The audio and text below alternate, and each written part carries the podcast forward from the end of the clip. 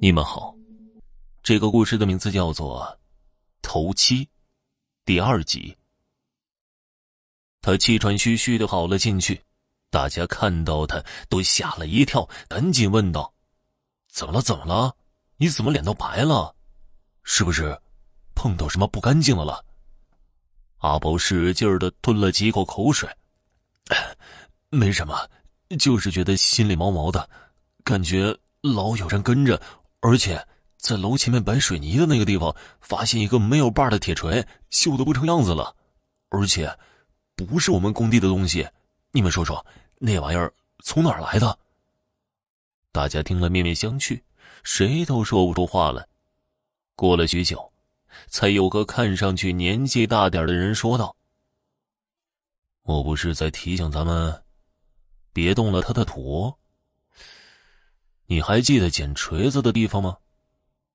阿宝点点头说道：“呃，记得记得，就在白水泥包那里。”那就不对了，那地方离楼有些距离啊，怎么动也动不着那儿啊。这时候，一直没说话的阿林出声了，他只是冷笑了几声：“哼，一个破锤子就让你们东想西想，这是建筑工地。”别的都可以没有，就那破锤子多的是。你怎么知道就不是有人拿着锈了的锤子坏掉了，随便扔在那儿的？真是的，一点点的事儿就捕风捉影。大家听了也觉得有可能真是那样，再加上已经很晚了，都有些困意了，也就没有人再追究那个锤子那些个当当的声音了。阿东一开始还支着耳朵听了一会儿，可不知什么时候，他也沉沉的睡了过去。第二天一早，大家边蹲在地上吃早饭，边问阿东说：“阿东，你昨天不是说还看见个锈了的锤子吗？一会儿我们去找找看，看看那个锤子到底是不是工地上的。”阿东点了点头。吃完早饭，一帮人就跑到阿东说有锤子出现的地方。可是东找西找，怎么也看不见哪里有个锤子。于是大家就说了：“阿东，你不是眼花了吧？”“绝对没有，我没眼花，我对天发誓。”大家看了看他，不像是开玩笑的样子。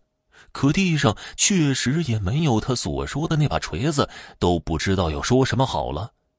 这个时候，工头来了，看到他们都站在那儿，便大声的喊道。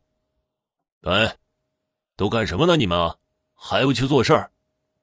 大家听了便赶忙散了。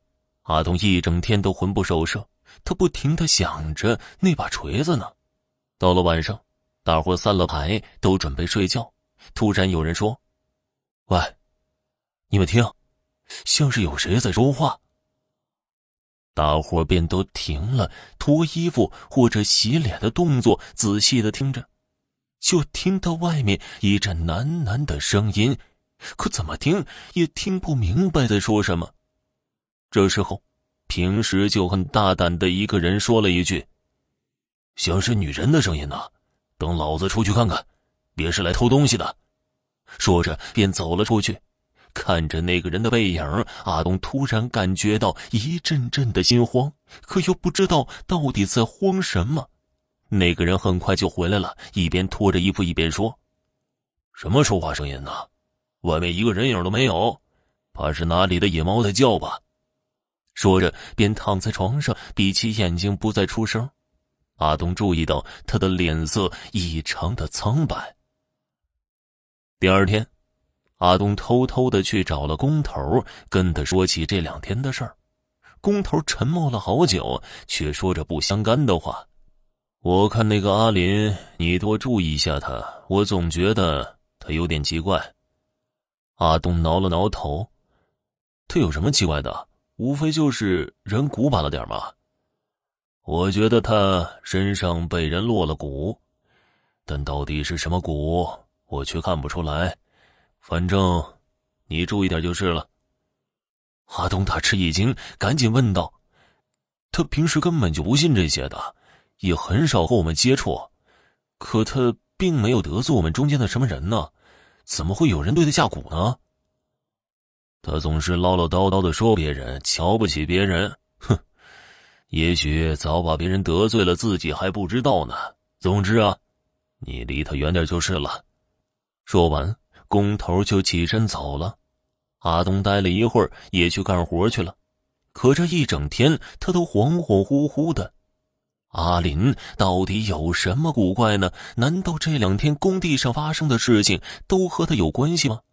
阿东并没有把工头的话跟别人说，只是在心里留了个心眼儿，下意识的开始注意着阿林。就这样，阿东一直注意着阿林好几天，他终于发现阿林每天的饭量都很小，这很难理解。因为做的都是体力活，一天下来，大家都饥肠辘辘的，恨不得把别人那份都扒拉到自己碗里来吃。可是阿林呢，每次都只吃掉三分之一左右的饭，然后不停的喝水，并且，阿林说话的时候，嘴里有一股难闻的气味，有点儿，有点像是尸体腐烂的味道。难道？阿东不敢多想，只是越发的注意着阿林。好几个晚上，再也没有人听到奇怪的声音，大家都睡得很安稳。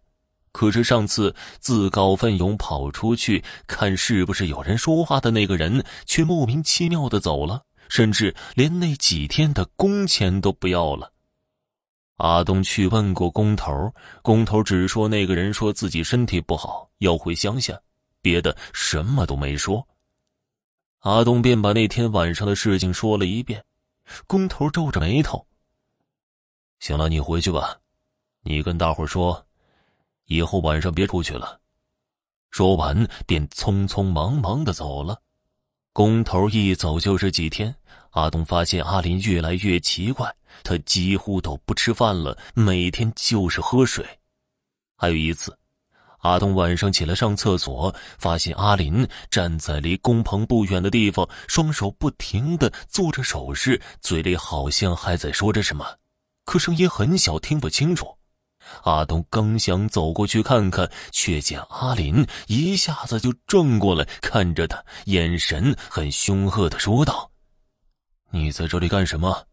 啊，我我起来上厕所，看见你站在那儿，所以想和你打声招呼。”阿林哼了一声，就不再理会阿东，自己走进了工棚。阿东好奇的走到阿林一开始站的地方，借着昏暗的光线，他发现阿林站的那个地方地上有好多虫子在爬着。好了，家人们，本集播讲完毕，感谢您的收听。